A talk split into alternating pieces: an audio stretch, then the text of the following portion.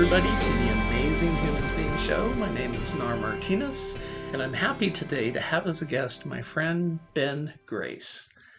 At the center of Australian singer songwriter Ben Grace's impeccably crafted songs is a story of undoing, drawn by the roots driven tradition of Americana to sing the stories that need to be told. Ben's music hovers in the space between lightness and the depths wrestling its way through humor and melody to peel back the layers to reveal the naked truth of us.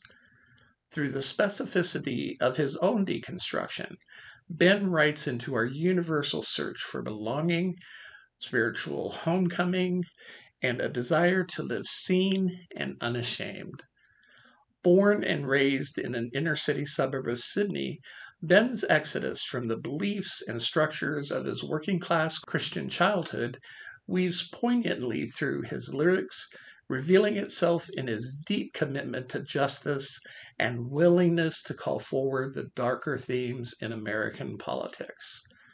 With the lens of an outsider and the bold voice of a witness, Ben writes to challenge and disrupt our comfort with the status quo Songs like Mama and An Eye for an Eye take on the realities of systemic racism while holding space for collective mourning. And his 2019 single, Preacher's Daughter, confronts the silencing of patriarchal religious culture through the artfully captured memory of one woman's intercepted words. His solo work is a culmination of a 25 year trajectory through the industry that includes the release of over 50 songs and collaborations, each a twist in the gradual unraveling that would lead him to produce under his own name. In the past two years, Ben has joined fellow artists to tour across 20 states and throughout Europe playing everything from house shows to historic venues, singing into the truth of our stories and holding them up to the light. Ben Grace's debut full length record, As If Words Could Heal the Wounds, is set to release tomorrow, September 5th, 2020. Welcome to the show, Ben. Thanks so much for having me. I really appreciate it. It's good to see your face again. Yeah, it's been uh, well, I see your face every Thursday night, or pretty much every Thursday night. We haven't seen each other for a little bit over a year. Yeah, that's right. I see your your face just alongside the comment, you know, pop up, but it's not. it, it, it's static. It's not dynamic. Speaking about almost every Thursday, that's the Heathen Happy Hour. That's right. Correct. Yep. Tell us a little bit about that.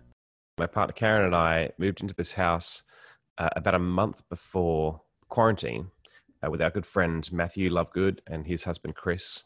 Then the quarantine hit, and I can't remember how the conversation happened, but I think we just were like, well, we're at home, you know, three people, you know, three people in the house are musicians. Chris was initially going to work for a few weeks before his work got shut down and he's, he's back there now. We just decided to go online and to kind of just play a show. I mean, I've done a lot of online shows, so it didn't seem that unusual. And so we just kind of went online. And the first two weeks were pretty experimental. Uh, we went back and actually had a look at the first one the other day, and it was pretty. It's funny to see how far we've come. You know, we had no we had no lighting, we had no.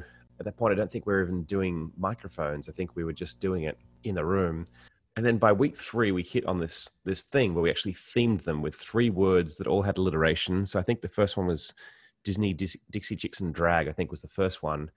And then we have basically done it every single thursday night with this kind of format.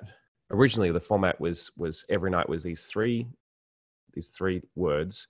And then people would request songs for the week after um, and we would learn somewhere between 16 and 20 covers and do that. And then i think a few months ago realizing i think at that point we thought well we might be reopening so maybe people might not need this as much. And also it was you know it was a fair bit of work so we decided to go to every other week with the covers show and then in between doing original music shows or something different. And then matthew and i once did natalie merchant's tiger lily record from cover to cover. So we've just been mixing it up but essentially it's just about creating community for people during this period where we're locked at home and a lot of people in that community are kind of in spaces where they're immunocompromised and they can't really go anywhere so it's just a way to to I think uh, keep ourselves entertained, and and we've got it just as much out of it as I think other people have. I, I think you know happy to say that I think that we we love this community of people. It's so much fun. The comments alone, when they start flowing, and the and the, and the back and forth, and the just just the laughter is really essential. I think in this in this period of time to remind ourselves to be human because uh, it's it can be a real grind just going through this quarantine. So yeah, we've been doing that every Thursday night and just loving it, and we'll continue. And I think that September 17, I think it might be the date. I can remember that's our, our six month anniversary, which is wild to think that we've been doing this for that long. Wow. I received a Facebook notification or an invite or something to the Heathen Happy Hour podcast. I'm like, why? yeah, what is this? What, what is this? what is this? Yeah. Yes, I'm I'm pretty much a Christian neo pagan. and, and, I'm like, I, I didn't even pay attention. And then, uh, then I noticed I received an invite from you for it mm. a while back and hopped on, and I was blown away. I loved it. Yeah, I'm so glad. I'm, I'm, glad you're there every single every single week. It just is. It's amazing, I think, to connect with people all over the place that you know we've collected in this kind of journey. And the reason why it's called Heathen is because Heathen Podcast is the podcast that Matthew and Karen uh, started. Well, Matthew started by himself, and then about after the first season, he interviewed Karen for the podcast, and he loved the interview so much that he invited her to come on and be co-host. And then we'll, we'll still be expanding and finding other co-hosts as well. I think the fact that you know, we just used Heathen Podcast because it was the only brand that we had that had all three of us involved with that in some way, shape, or form. But I think it's also just part of the fun of just being irreverent and and laughing and and I think that the the um, the primary community really embraces that. Like some of the requests we get are so ridiculous and so so funny. You know, songs that I would never think of to cover, but but just really kind of bring joy. And I think that's part of this is just kind of embracing uh, especially I think in this time in this political climate, just just kind of saying, hey, we're, we're, people who fall through the cracks a little bit. You know, these heathens and people who don't fit this mold of evangelical Christianity that's that's you know kind of pummeling us into the ground politically. But just to have that joyful revolution and and to connect. Thursday nights are the only set things that I do now. Mm-hmm. 10 p.m. till midnight on my time. That's awesome. Eastern time zone. So I'm like, okay, let me get a drink ready. I'm going to sit down. yep. And of course, I had to have drinks for Drunkard's Prayer last week. Oh, yeah. Oh, yeah. I thoroughly love Over the Rhine. Yep. They're natives of Ohio, aren't they? Yes, they're out uh, in Cincinnati. Have you seen them live? Yeah. I was going to say I have mutual friends, but I think I have mutual friends with everybody. nice. Yeah, they're great people. I love their work. I'm hoping that they will get their little festival back on next year. Yes. Have you been to every single one of those or I have not. Okay. Whichever one I get to will be my first one. Right. Yeah, a really close friend, Nikki Lerner, who's an amazing African American singer. She's based out of Columbia, Maryland, which is outside of Baltimore. Played there a few years back. She was doing the, the gospel brunch on a Sunday morning and they had this horror show where they basically in their travel plans i can't remember what was happening but obviously there was some weather and disruption and they couldn't get the flight out there. So they actually had to take another flight just a little hop skip and jump flight and then grab a car and drive. And the drive was insane. I think it was you know like a you know eight hour drive or something crazy. And and they I think they kind of rang ahead, and Over the Rhine was so gracious to just push it back a little bit. But they basically kind of got off the road and jumped straight on stage, and of course killed it because she's amazing. But I just, I so want to go. And then Matthew, uh, our housemate, uh, wanted to go last year. I think he was booked to go, but it was also his wedding year. And in the end, I think, you know, he could make it work budget wise. But I really can't wait. I wasn't that familiar with their work. Honestly, I knew a few of their songs, but I wasn't super familiar. And last week, diving into it, I was like, wow, like this, so many of the lyrics really, like, I think they really suited us and they suited Heathen Happy Hour and they suited kind of our similar journeys of deconstruction. And they're just beautiful poets. I mean, just amazing lyrics. So um, I was excited to find, you know, those kindred spirits and cannot wait to, to see them live. You brought up the word deconstruction. Mm-hmm. Tell us a bit about your story coming up. You're from Australia, correct? Yep. And you were in a like a suburb of Sydney. Yeah, I was in in the inner western suburbs of Sydney, you know, on suburban lot, but kind of about half an hour from the city itself. So gritty enough to, to feel sort of city, but also suburban enough to kind of to feel that sort of the suburban dream.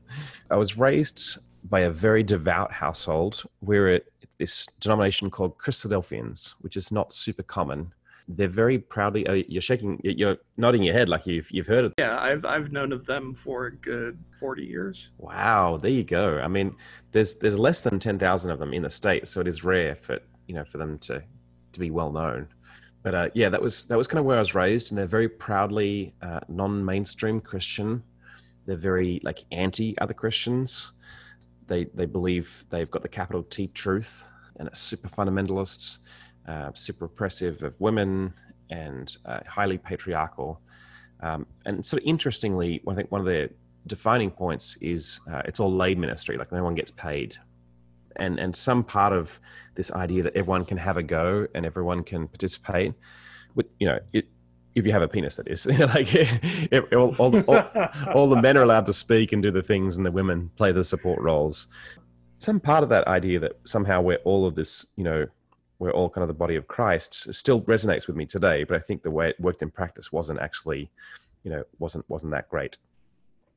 So that was that was kind of where I was raised, and I think from the age of eleven or twelve, I remember sitting in a a, uh, a particularly boring sermon and was thumbing through the pages of Isaiah the prophet, and just was so just really convicted that the God that was here in the Old Testament in the prophet Isaiah was really about the disenfranchised and the poor and the marginalized and the oppressed and the widows and the fatherless and the stranger in the land, the exile.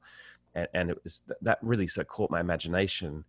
Um, and I spent, you know, my teenage years and then on to my twenties, sort of fighting back against that system, trying to reform the Christadelphians, you know, somewhat, and uh, and trying to kind of to move the needle on kind of where they were at because I didn't believe that they had the capital T truth but yeah, so I've, I've had a very, very long journey of winding through through faith and through denominations and through my own reading and searching and and I, I, I don't really feel like I've arrived, uh, and and I also don't know if I ever will arrive, and I'm also happy with that. When did the desire to create music and to write music and lyrics begin? How did that start? Well, my, my parents, even though they're, they're not super happy about me being a musician, the, the story they tell anyone who'll, who kind of hear is basically apparently in the womb, they would turn on the radio and I would start moving, and they would turn off the radio and I would stop moving. So clearly, it, it's, it's in my bones somewhere that music, I just couldn't get away from it. Um, it just was there. And we were pretty poor growing up. And so it wasn't until the age of 10 that my parents uh, offered to get me piano lessons uh, which is honestly pretty late for kind of musical tuition.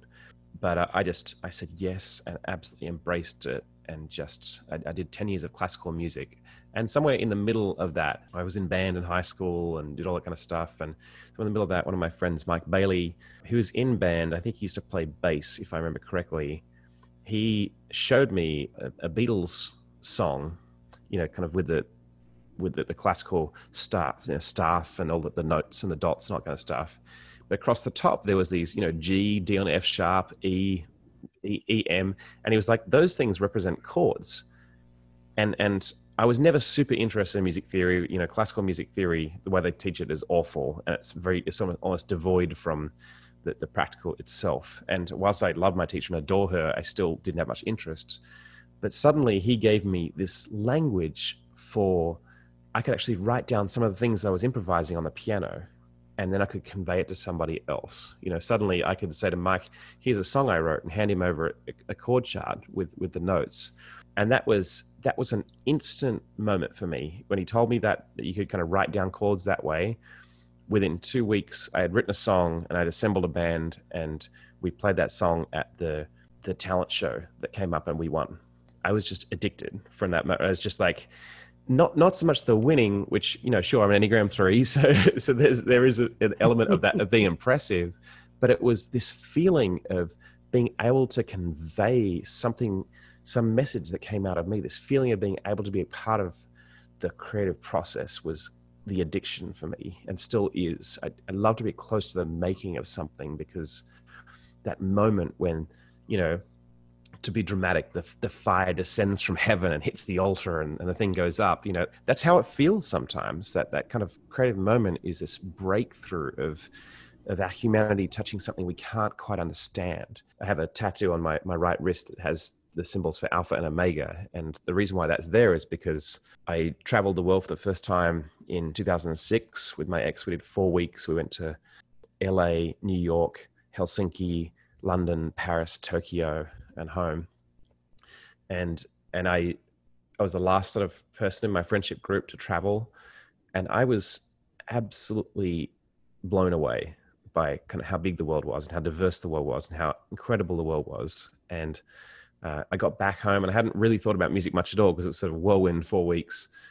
And the Tuesday after I got back home, I sat down at my piano and my ex had gone off to work and I was just alone in the apartment. And I put my hands on the piano trying to figure out how to come up, how to sum up this experience I just had. And this song called Alpha and Omega just fell out of the sky. It's like four and a half minutes. It was just written. And that that song, you know, won me a songwriting competition. It got me my first publisher. It it really opened up some doors. And I'm like that that moment when the inspiration hits is just something I'm still chasing. It just is a it's it's a it's kind of my lifeblood. I get it. I have so many friends that are musicians and have most of my life.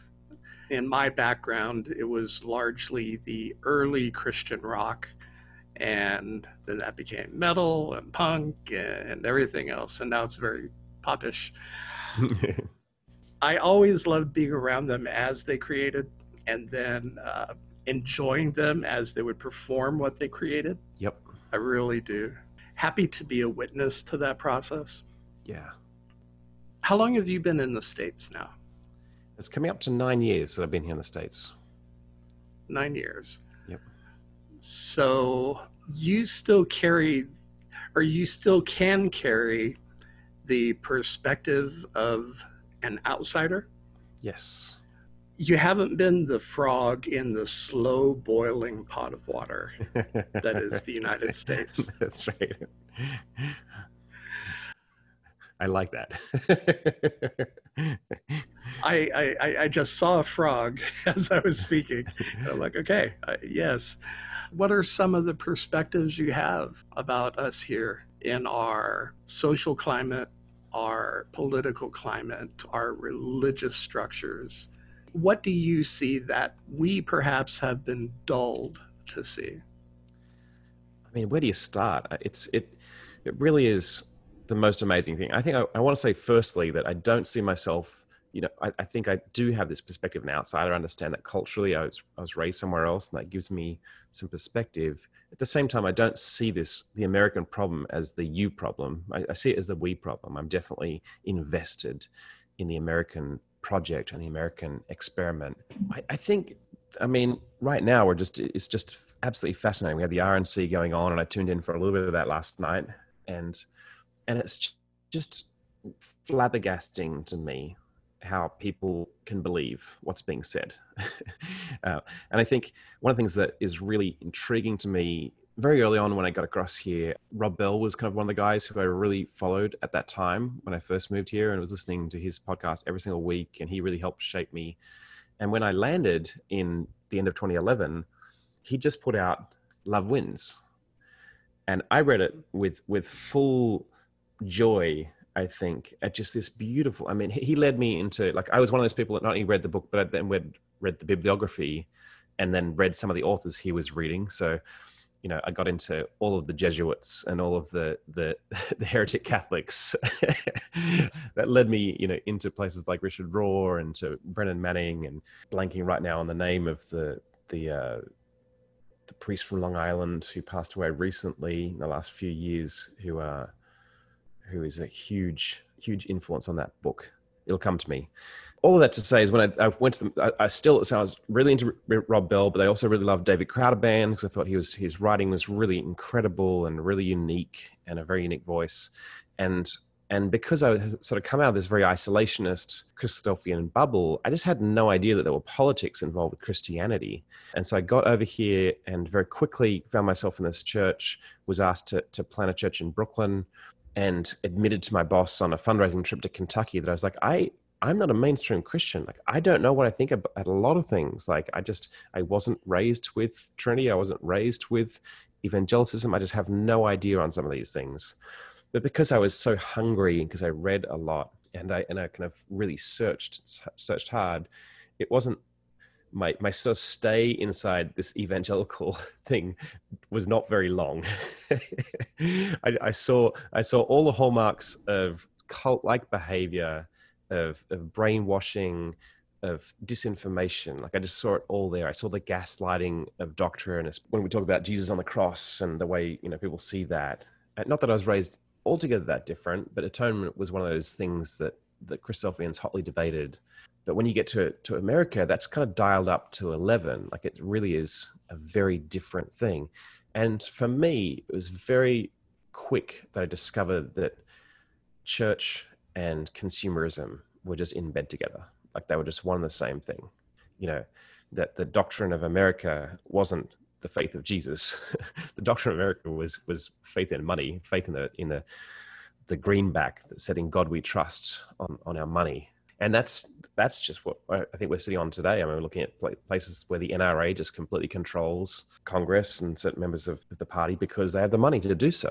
You know, and that money wins over people in the lack of healthcare in this country. That money wins over people when we just plow through indigenous lands and carve them up and put pipelines through. Like it's just everywhere you look, the dollar wins, and it's always the dollar with the the victorious ascendant Christ on top, justifying our bad behavior. So it's it that's that's the the main thing I think that we're looking at. Obviously, right now that's also with Trump. I mean, the the news that basically the Republican Party is not going to put forth any any platform of their own this year, but only embrace the Trump platform, just tells us exactly where they are. Like that's not the party anymore that Republicans once were.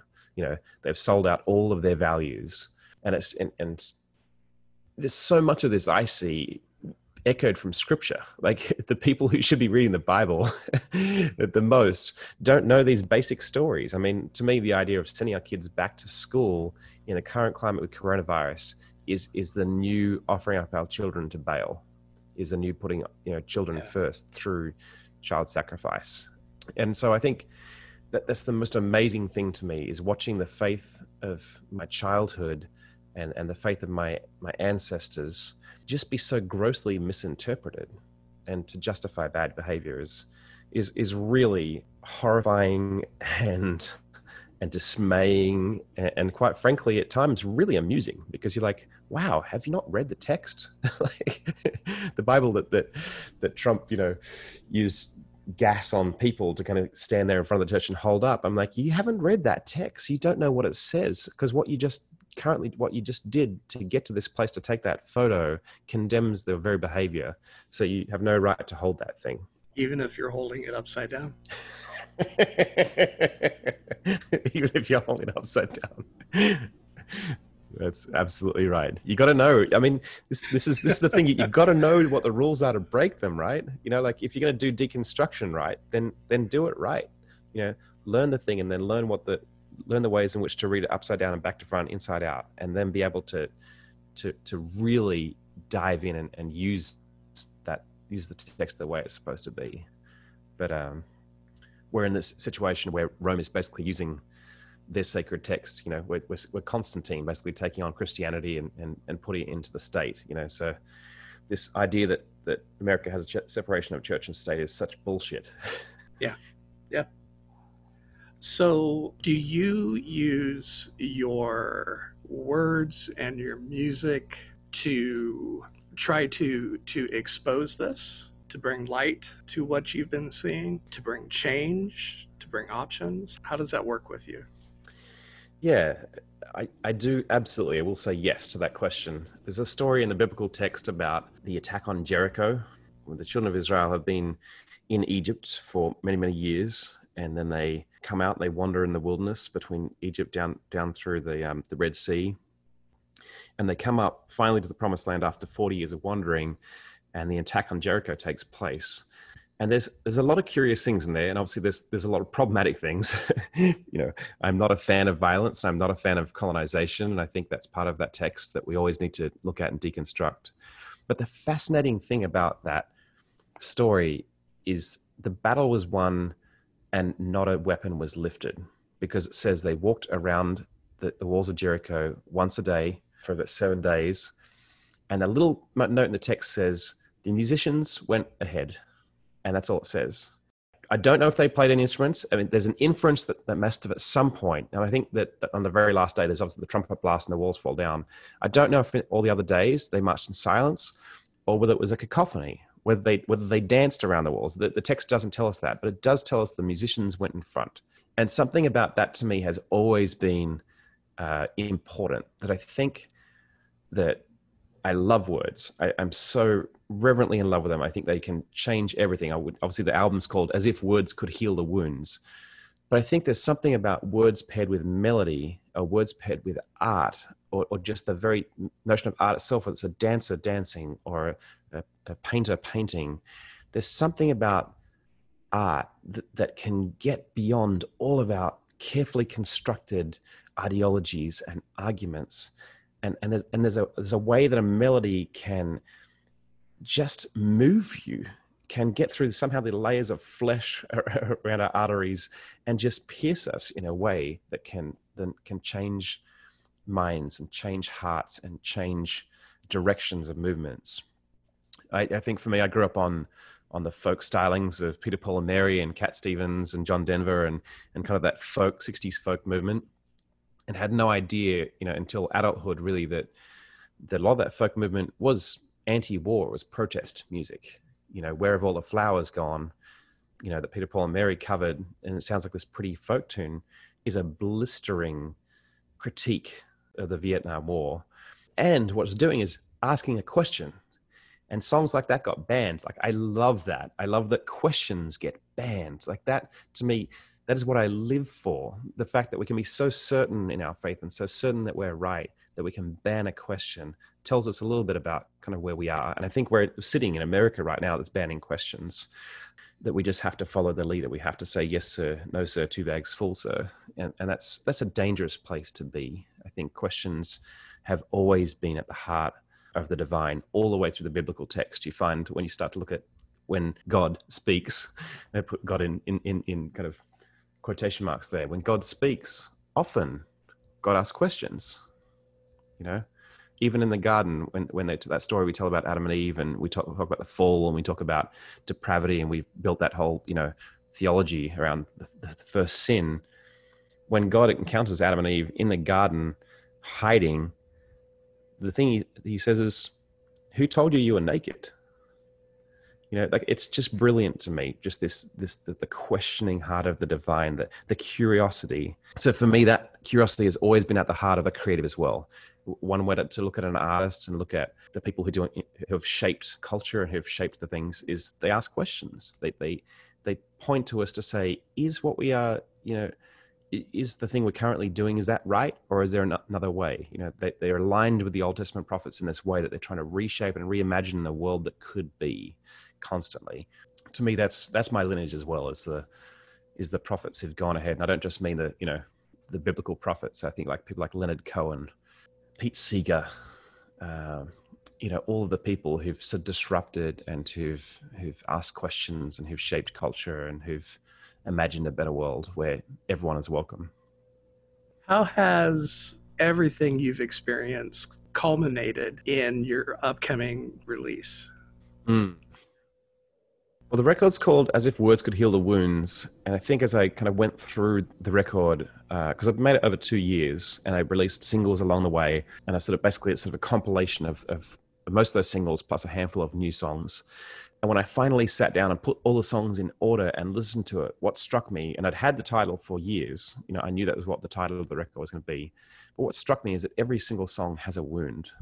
Every single song I think is is delving back into something that reflects from my own pain, that reflects from my own experience, something that I'm trying to solve for, some way that I'm trying to salve myself first and foremost. That idea that, you know, if we want to heal the world, we got to start with the pain in our own heart, our own mind first.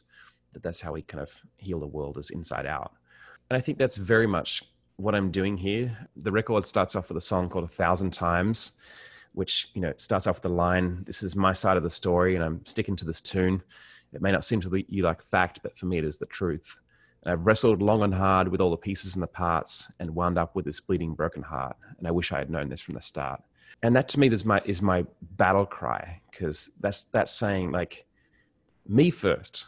I'm also wrestling with these things, but I have something to say, and I have something to say out of these wounds, and the, these wounds, it, you know, will have defeated me in that sense of, uh, you know, that that quote, which I'm can't remember exactly. I think who the poet was who kind of said it, but the the purpose of life is to be defeated by greater and greater things. That somehow these wounds break me down, but then they also build me up. That the that you can rise from the ash of these things once you've deconstructed them. Once you get, they no longer have power over you. Once you've named them appropriately and put them where they are, that you can be a, a wounded healer, as Henri Nouwen says. You can you can speak these things out, out loud, and and your pain can help other people to feel the pain of the world. That empathy that the Obamas spoke about last week at the DNC. That that we can feel the oneness of humanity when we're sitting in a room and, and experiencing these songs together. That's where it's come from for me, is, is a place of, of deep wounding, of honestly taking a long ass time to find my voice as an artist. I turned 40 last year and you know, this is my first full length solo album that I've put out. I've worked for years and I've been in bands and all that kind of stuff. This is my very first long form statement about who I am in the world and who the world is to me it's taken a while, but I'm I'm super proud to be here. I'm excited to actually have this record out. It just is such a joy to be talking about it and promoting it.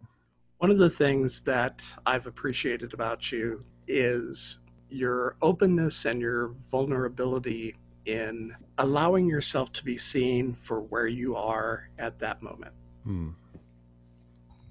And I just want to say thank you for that because when we do that, it's almost as if we give others permission to do the same. Thank you. I mean, it's, it's taken a lot of work, honestly, for me to get there. You know, I, identify as a Enneagram three with a very strong four wing, and, and both the three and the four have the uh, ability to hide. You know, the Enneagram four wants love, but it wants to also play a game of hide and seek, so you can come and find find me. And the Enneagram three projects a certain image to the world because they're also afraid or ashamed of who they are deeply they might not be loved. And so it's, it's taken a lot of work for me to get to a place of uh, you know a, sort of a, no fucks left to give kind of place i guess it is where i'm just like I've, I've got to be who i am you know at all costs. And, and that came through you know a, a pretty traumatic last couple of years where i where i lost a lot of relationships and my marriage fell apart and the church i helped start kind of pushed me out in brooklyn because of, of that. And i was having massive panic attacks and i lost really close collaborators. And so it's been a, a few years of, of, just a real shit show. In all of that i've been trying to fight through to, to really kind of say no here's the real ben you know?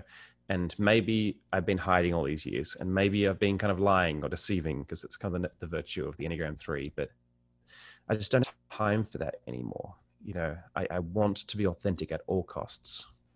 Totally get it. Hmm. I'm a uh, Enneagram two with a three wing. Mm-hmm. And uh, we're both in the heart center. Yep. And yeah, I, I, I totally get it. Totally get it. For uh, so much of my life, I was always the good little Christian boy. Yep. Uh, ra- raised in fundamentalism. I had my doctrine down pat. I could pass I could pass for any ministerial examine through Southern Baptist, Fundamental Baptist. you know, I could do it. uh, and then I met a girl and I went to a Pentecostal church, and then that blew all that out of the water. But um, yeah, but I've always been that uh, as a two. You know, our our original wound, if you want to use that type of mm. analogy, is not being loved, not being worthy. Yeah. You know, and that that fear and, and everything we try to do to make sure we're if you if you follow an health an unhealthy path, it can become a very manipulative type of service. Yes. You know, because no matter what you do for other people, it's centrally about you. Yep.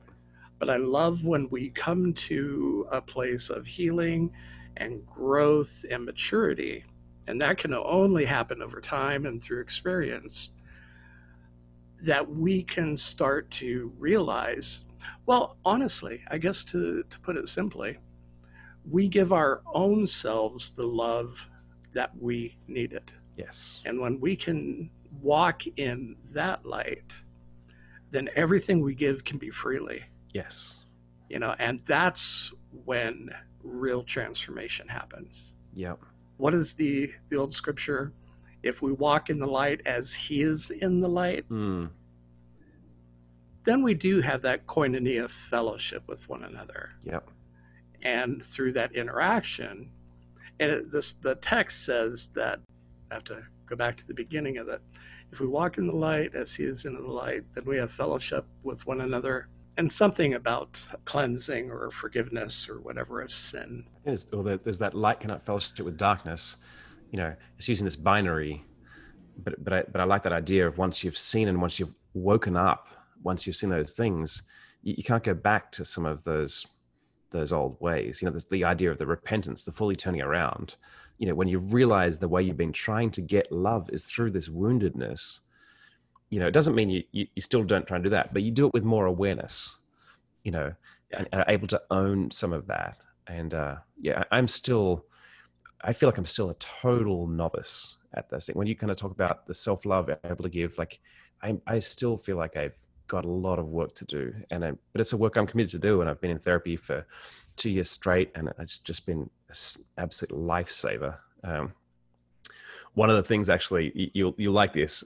The reason why I'm so passionate about Enneagram is when I first discovered Enneagram, I tested as a two for about two years, but every time I would would listen to the literature, uh, you know, listen to a podcast, whatever, I would just be weeping. And I, I knew straight away, and I said to people, I'm a two, but I'm an un- unhealthy two. And of course, that's a sign, you know, like that four goes to two in unhealth. And so it was, it was that sign that this really strong leaning wing of mine was trying to compensate, you know, like that I, I couldn't, I was afraid to be truly original, which makes sense because when you're brought up in a very cult like environment, a controlled environment, you know, and, and you're, you're encouraged to group think and stay inside the box and stay inside the thing and get all your belonging from this tight knit community.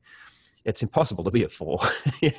it's just, it's, it's, you're not set up to, to win. And so I, I chose the path of a, a two, but I also realized as I deconstructed that idea and, and found some health that the, the two doctrine is well, is alive and, and well in, in Christianity because we have a savior who self-sacrificed. So we we walk in the feet of Jesus, right? We're told Jesus follower. So the greater love hath no man than this, he should lay down his life for his friends. And I, I just bought that theology and, and it was just like I'm supposed to be self-effacing. I'm supposed to like empty myself completely unto death. And it was this martyrdom that like the scripture also says in Hebrews, once and for all, Jesus went in and sacrificed, and we don't have to do that no more. You know, like we don't actually have to keep doing that. Yep. We have continued to do it. And I think for twos, so much of the work is just no more martyrdom. Like you, I- know you want to help people. I know you want to help out that love, but but but, do it out of a sense of overflow, not out of a sense of I need to to to do this, you know, against myself. So yeah, that's that's something that I, that's the reason why I'm so passionate about Enneagram is because I discovered it through the back door. I discovered it through the brokenness of it, and that that part of it really kind of was like, oh, ouch. You know, the day that I think it was Heatherlyn actually, he was just like, bullshit, a two, bullshit.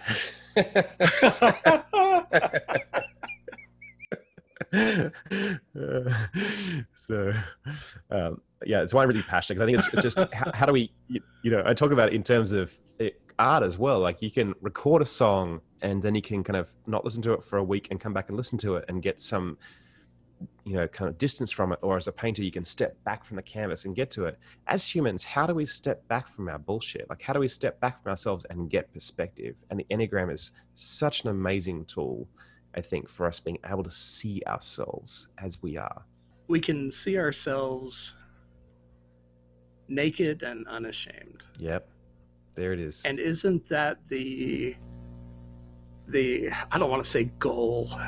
Um, isn't that the desire of every spiritual practice, all of our efforts in life to be to be truly seen with our imperfections and all, and still be embraced. Yep, absolutely. I mean, that's that is a line directly out of that first song a thousand times.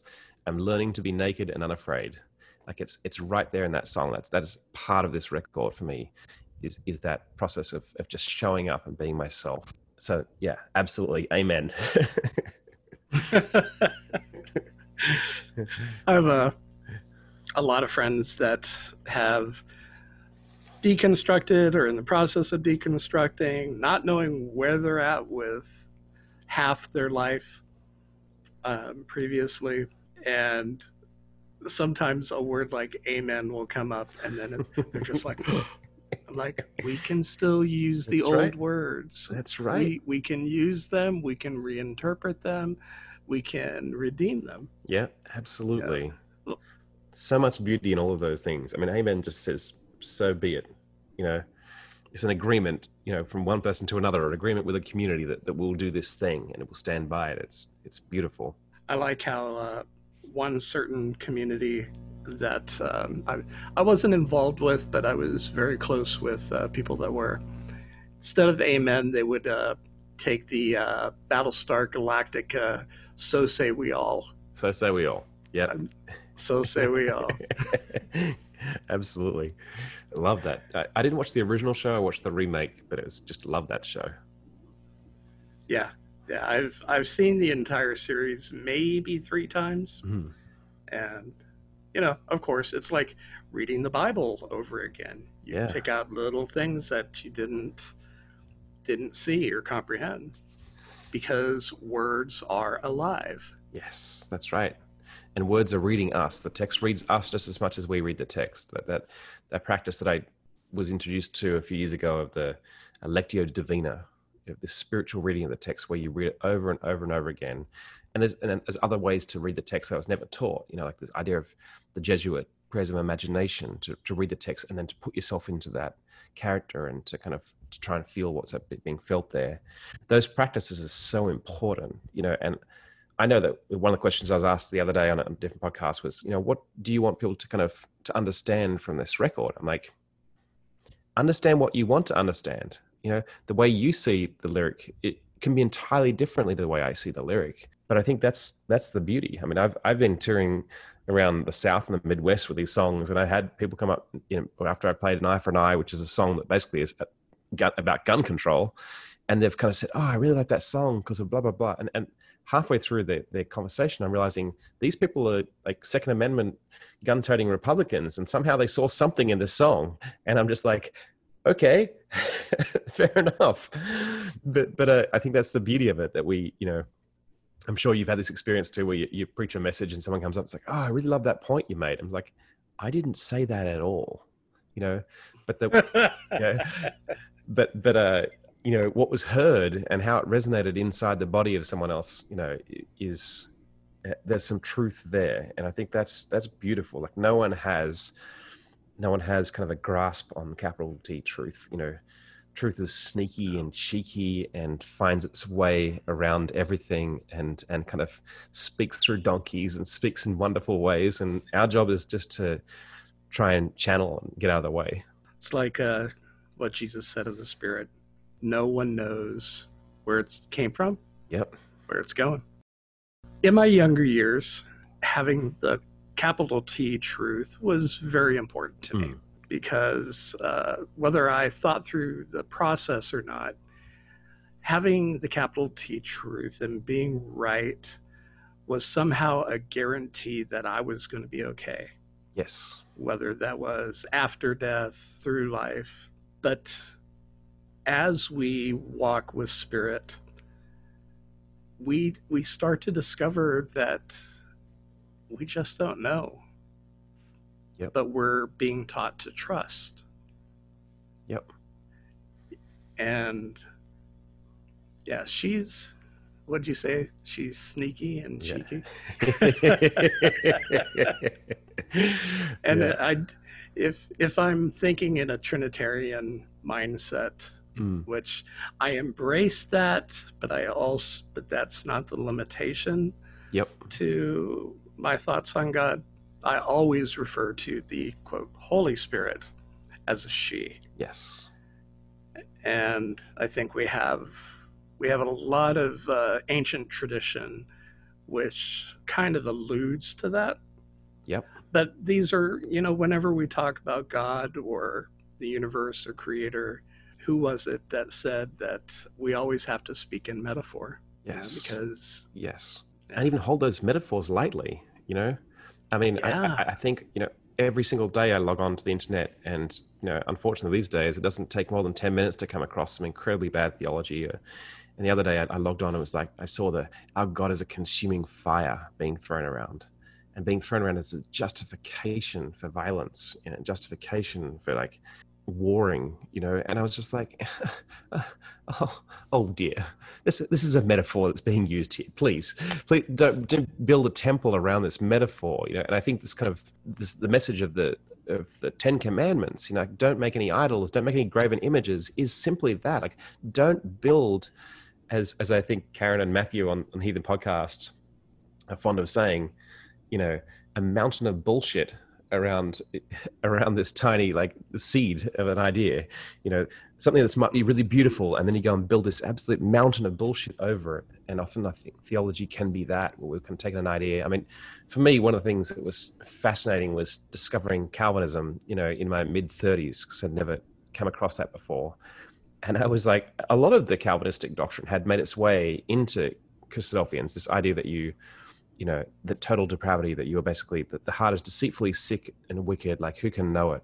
You know it was very much a central text of the christadelphians that, that basically they believed that humans were inherently evil and that god was the only one that was holy which also included jesus by the way like they weren't trinitarian. So so jesus was was human and like they couldn't couldn't quite figure out how to do this whole like he never really sinned. There had to be some special relationship with the Father. It was it was it was complicated. I mean, either way, it's complicated because I've done digging into the Trinity. I think that's complicated too. But it was this fascination with people being sick and people being disturbing, and I'm just kind of like, oh, I can see how there's points in the text that would say that, and I can also see that argues on the other side. And so we actually have to hold all of those things pretty loosely, you know. And maybe it's like a maybe some of those things are true. I mean, this, it's Tuesday and we're talking, and and I love you, and this is a great conversation, and I feel lots of spiritual thoughts. And then by lunchtime, you know, I'll cut some cut in line someone in the drive-through and and yell at them and and and, and have that moment. So we go backwards and we we flux. You know, it's we're, we're somewhere on you know we're somewhere on the. Uh, on the spectrum between between good and evil at any any particular moment, uh, but to say that we're all entirely one or the other, you know, is kind of either you know it's it's an old Rob Bell thing that we're not supposed to be animals like just given over to our animalistic instinctual nature only but we're also not supposed to be angels. We're we're we're, we're a mixture of both of these things you know we hold them in tension. So yeah I, I i love metaphor. I love obviously i love words. I love you know like metaphor is my playground. But uh, but you but you have to to uh be gentle gentle with metaphor thinking about what you just said there and the power of music, both the lyrics and the actual music, is that at least I think it can it can seep into cracks that argumentation can never get through. Yep. Argumentation, we build a wall apologetics, we build a wall. Yep. Music is water. yeah It can just seep right through.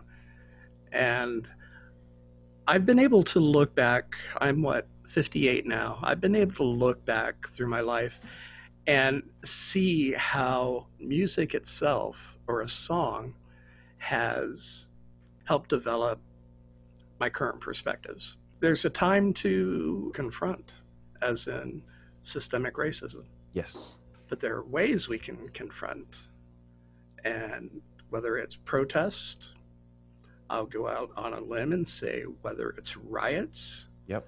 or whether it's a catchy tune that sneaks its way in Mhm. and starts to to change Yep. Yeah, I love that. I mean, that's that's definitely one of my beliefs. I didn't thought when you said music is water, I'd never thought about that before. About because you know when we see flooding happening, water is this force that just very slowly and very effortlessly washes away structures. Like it, it's it's always mesmerizing to me and, and obviously horrifying when you see the floods and you kind of see it just it just take a town with it you know and, and it doesn't seem like it's moving any particular pace. It's not a rush and it's, i think because underneath there's those heavy currents there's the things we don't see um, that's so powerful and, and i love that music is water you know metaphor.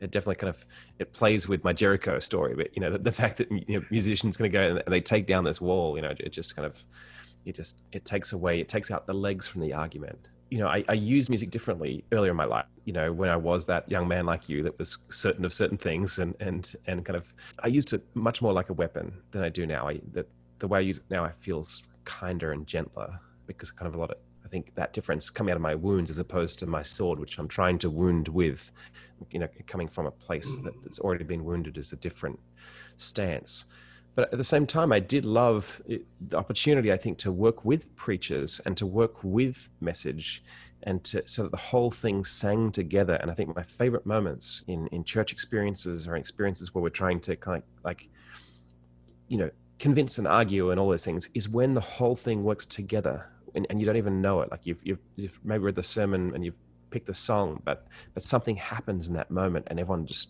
drops in, you know, that, that agreement, the so say we all, the amen, the way we breathe together and sing something together, you know, and when emotions kind of, you know, kind of rise up, that, that is my favorite thing because you know you've done your work then, you know, you, you know that, that, that it's not just you arriving and you being control of that moment. It never feels that way to me, even when everything kind of seems to fall into place.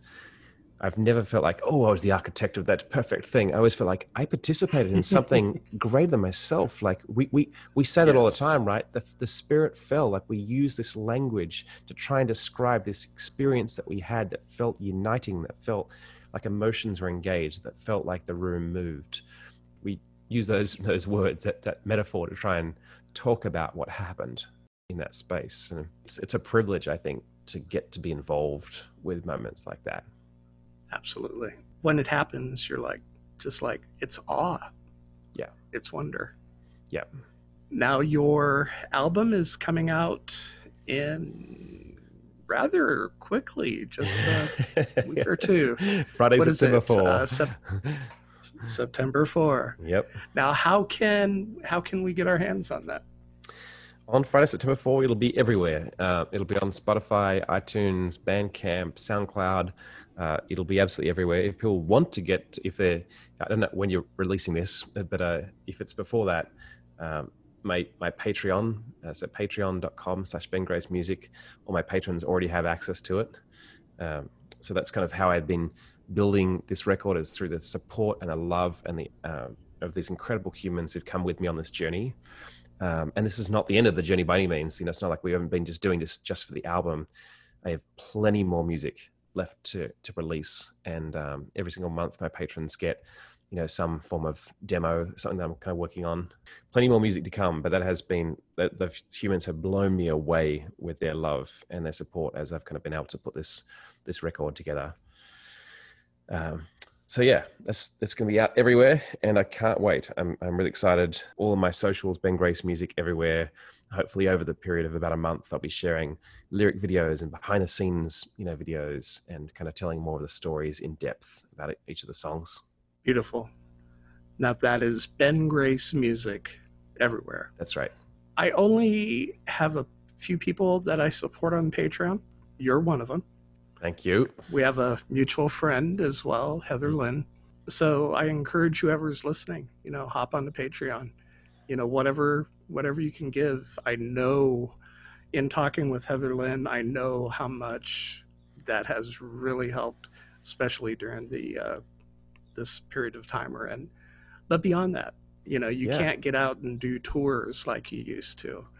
So we're we're in a new phase here. So we need to, uh, or we're in, not need. I don't like words like need or should. Yeah, we're invited to create other ways to make yes. this happen. I like that. I like that stance of this is a, an opportunity for us to reimagine systems that have been one way for so long, you know. Um, and, and artists have been doing this for a while. With you know, I mean, I think that the dream back in the day was to find a record label and to put out a record and all kind of stuff. And a lot of those systems were pretty unjust and were difficult for artists.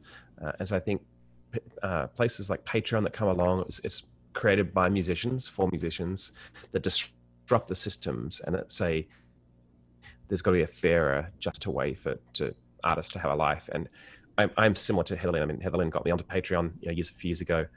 And if I had not had the support of that community uh, over the last two years, as I transitioned out of New York and and didn't have a job and wandered around uh, for a while, taking uh, odd jobs here and there, I just wouldn't have been able to create this music. You know, I wouldn't have been able to probably like, like put bread on the table. But um, so to me, that's that is my record label. Patreon, yeah, the, those patrons, you guys are my record label. You enable me to keep putting music out to the world, and and more than enable, you encourage and you believe, and it's just, it is the the honor and privilege of my life to have people's hard-earned dollars and to, to, have them entrusted to me and to feel like I'm not going to bury those in the ground. I'm, I'm going I'm going to do the best I can uh, with that to, to steward that and kind of put out great music and to put out music.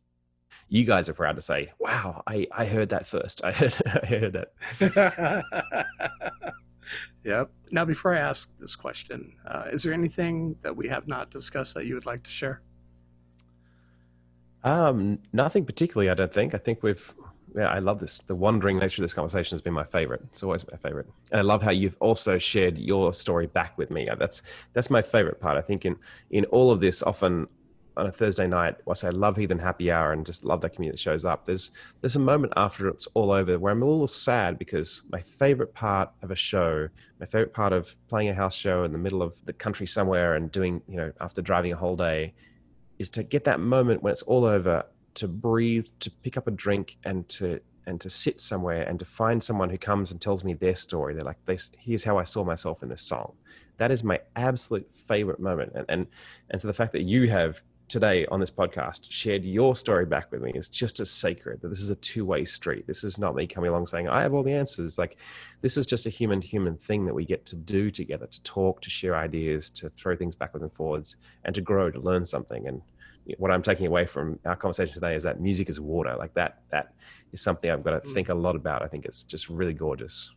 Well, I turn all rights over to you, so do with it as you will. as if I had the rights to do that. That's awesome. Uh, so the, the question I ask all of my guests is, Ben, what do you love about yourself? Oh, that's really huge. I um, I've been like I said, I've been doing therapy for two years straight, solid, uh, mostly weekly. Sometimes there were periods where I was doing it multiple times a week, and I'm sort of in a period where I'm about every two weeks at the moment. Uh, because my therapist is amazing, and she's like, "Hey, let me offer you a, a price you can afford during this period of time." I'm like, "Thank you." But she's got me encouraged to, me, to do affirmations, and I think that this is something I have really resisted my entire life. You know, partly because I you know think that that kind of word was borrowed from some woo traditions, and you know you know my early more fundamentalist life wouldn't have allowed for that. But also, there's as an Australian where we don't speak well of ourselves and we don't speak well of others. You know, we're, we're encouraged. We have tall poppy syndrome. I don't know if you've heard of this phenomenon. Mm-mm.